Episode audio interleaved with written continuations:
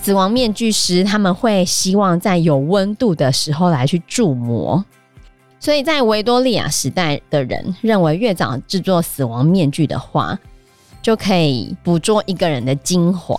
所以早期甚至医生都还没有签死亡证明的时候，就会有人请来死亡面具雕塑师了。好，大家好，我是 Joe，我是 Fana，我是 Anna。所以。原本中国在解剖学上面是领先欧洲的，一直到欧洲出现了一个超级奇人。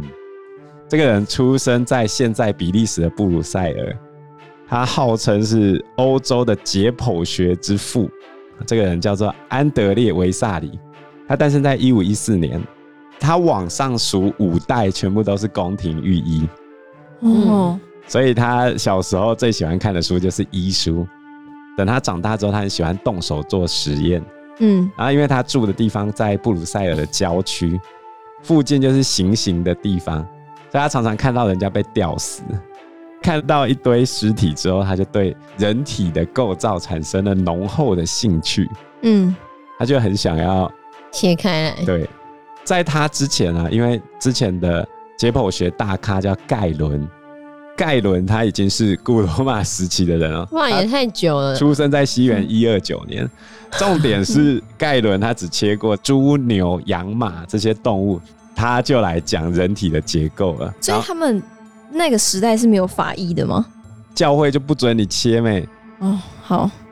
所以盖伦讲的人体结构是他自己幻想出来的、推论出来的，因为他觉得动物就长这样了，大家哺乳类动物都长得很类似啊，这样。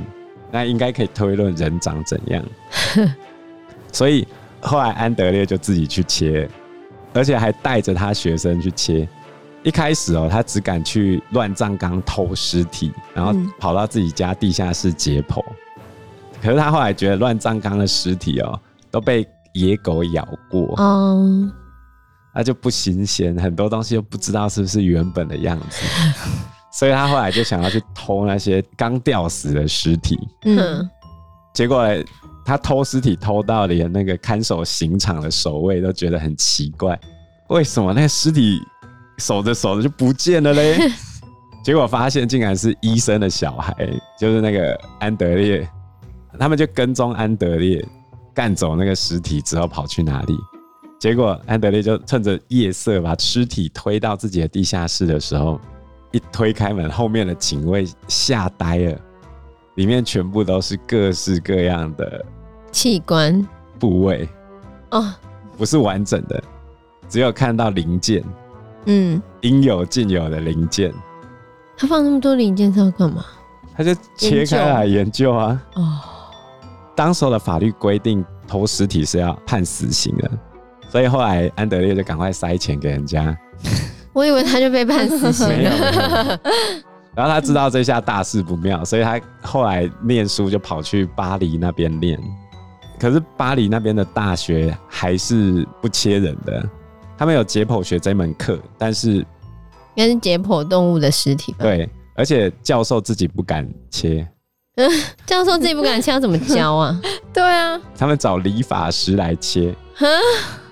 差不多啦，拿剪刀，理发师哎、欸，你以为是就拿出师剪刀手爱德华？所以你有看过那个理发院的前面不是有蓝白红三个，然后一圈一圈在转的？哦，就是这些理发的外科医师做的治疗性放血，蓝色就是静脉，红色就是动脉，白色就是纱布，奈西的，这是真的好不好？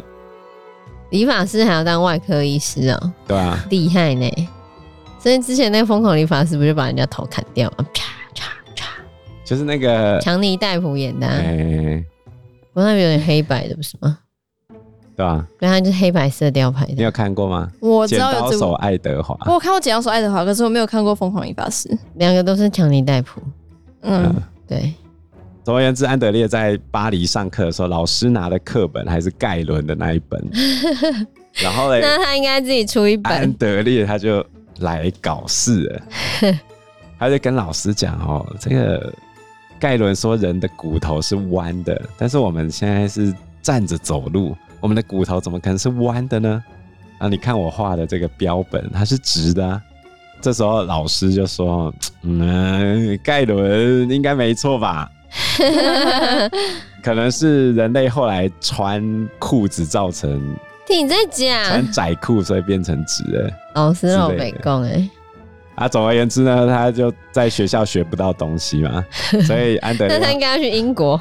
这时候他如果去英国，英国已经那个刚刚讲已经有那个解剖法了，已经可以让大体来去解剖了。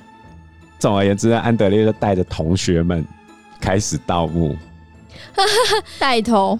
对。嗯，不过对啊，他如果去英国，一年只有四句不不够，他就开始盗墓哦，了不起！而且带着自己的同学开始切，同学也觉得学不到东西。同学原本也觉得学不到东西，要跟安德烈学就好了。哦，啊，也是大家就一起，你要学就要去挖掘尸体，dead body，嗯，大家一起挖应该比较省力一点吧？大家一起挖不能只有 我一个，可是他违反校规啊，不能只有我一个，他该不会被退学了吧？对。所以他后来只好回到他家乡，又回到比利时。对，后来他又辗转来到意大利的帕多瓦大学，是当时候的文艺复兴的中心，然后那边的风气就比较开放。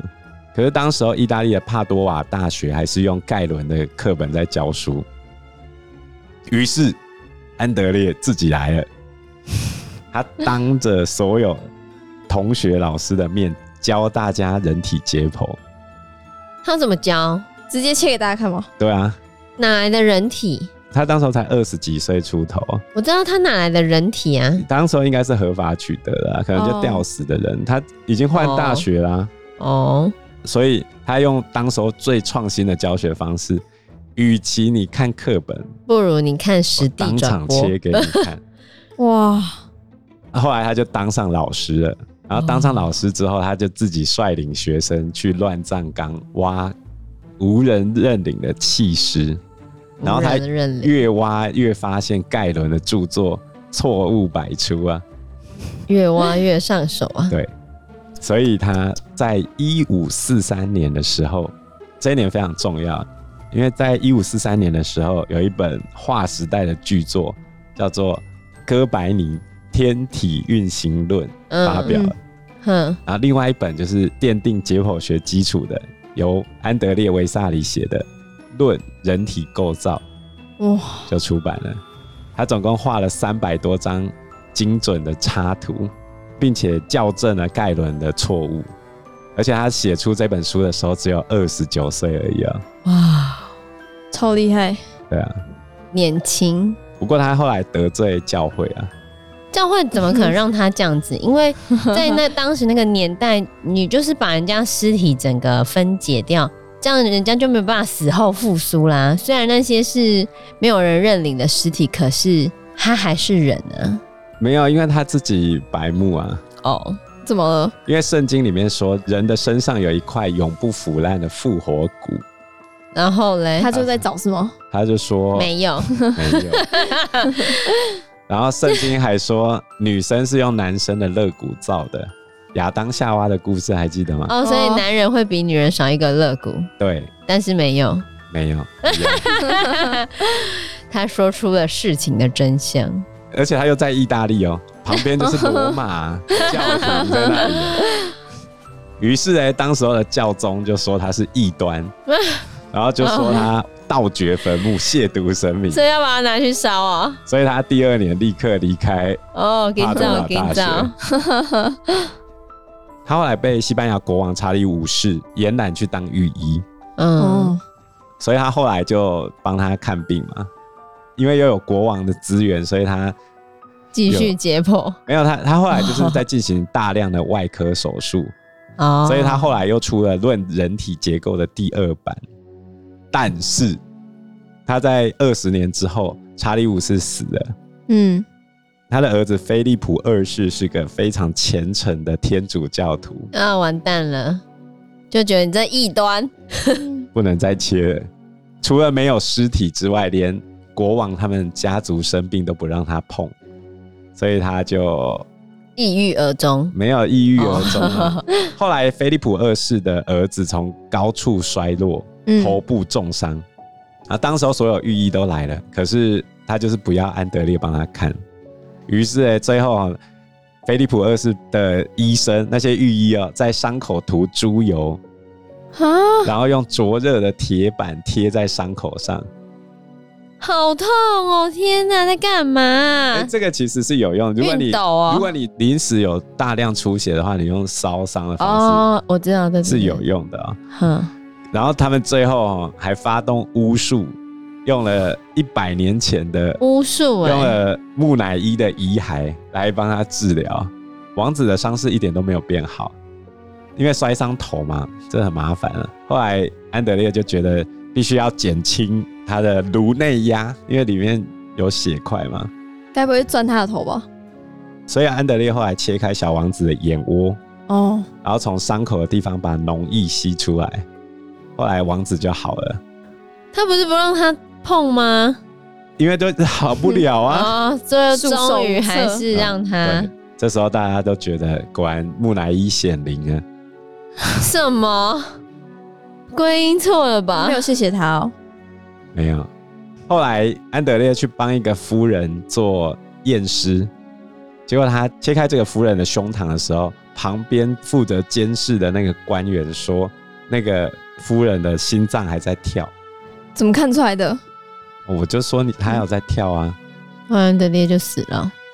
后来教会就用这个借口说安德烈杀活人解剖。哦，所以后来他就被判死刑，可是后来后来国王有出面救他，所以他被流放到耶路撒冷朝圣。哼，结果就在他前往耶路撒冷的路上，他就死掉了。生病啊？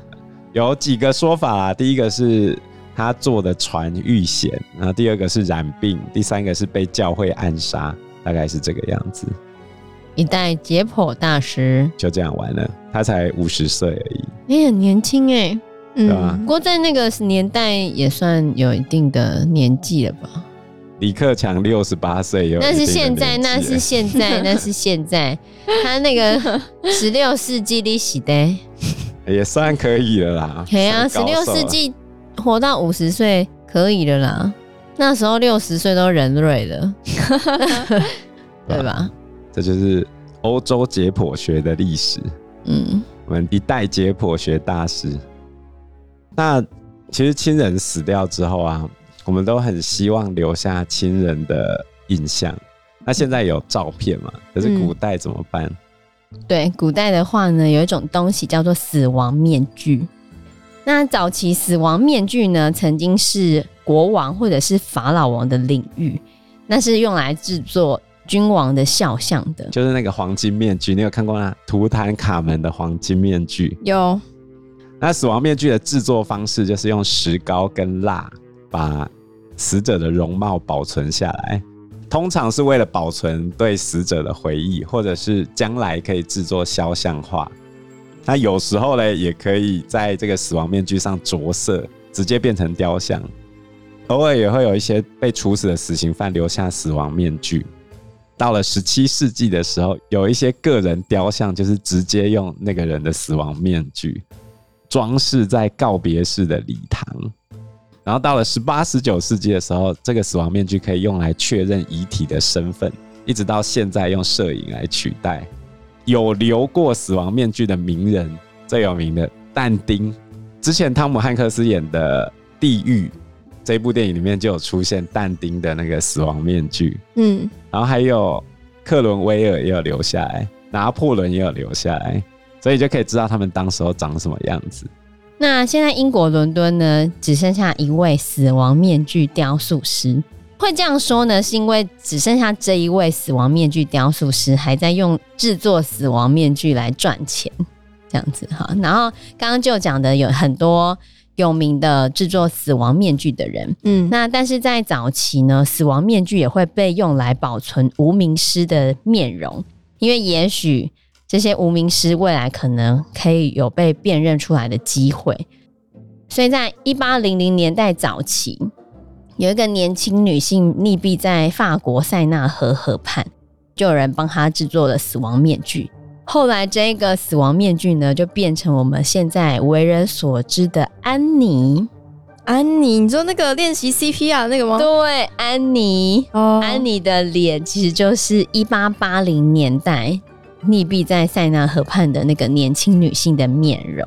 她的死亡年龄大概是十六岁，因为她死的时候带了一抹神秘的微笑，所以后来就被作为安妮的使用。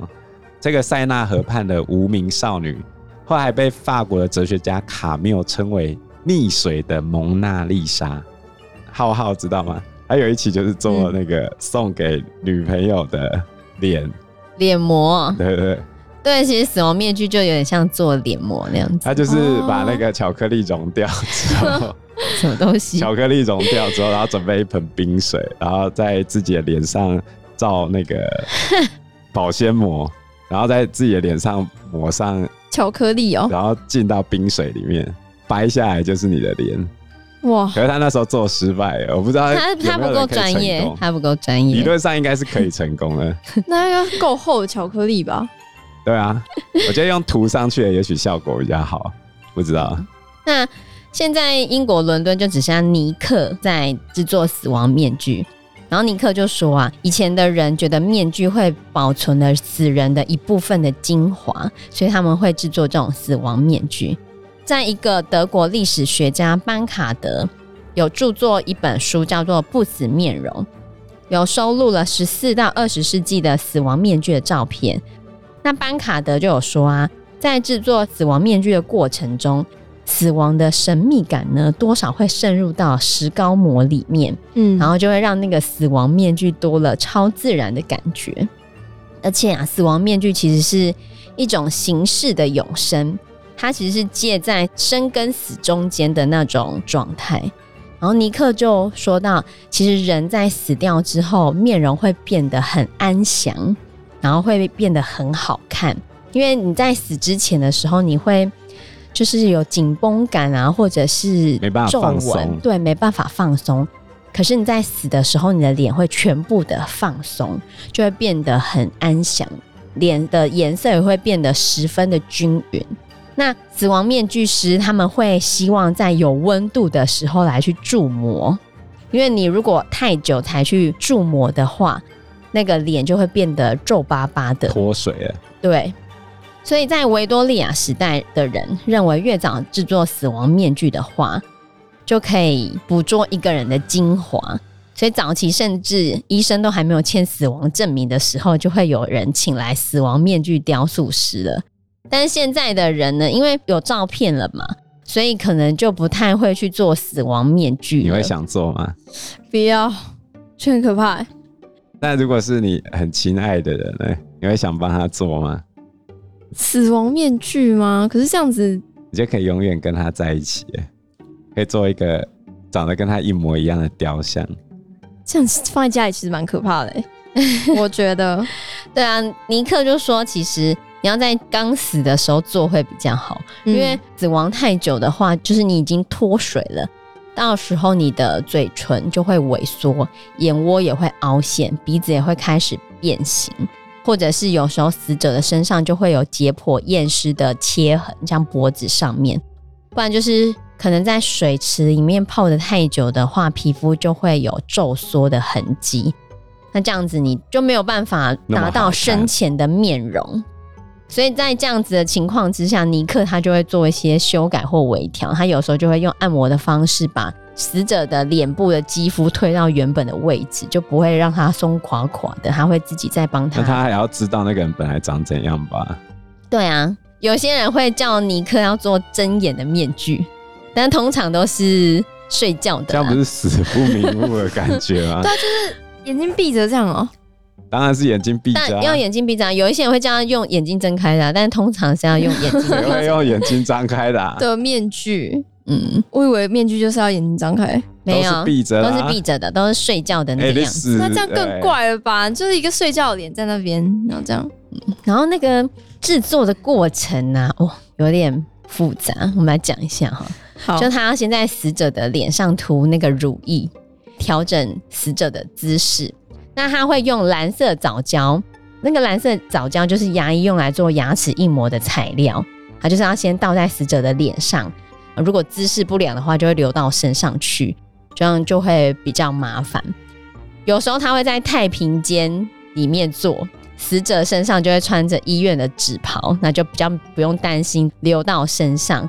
可有些时候，如果死者已经穿上要下葬用的服装的话，他就要很麻烦的去保护那个衣服，要用塑胶袋先把它包住，然后才开始做那个死亡面具。好，差不多两分半左右之后呢，就会固定成很像牛奶硬掉的那种状态。这时候还是柔软有弹性的。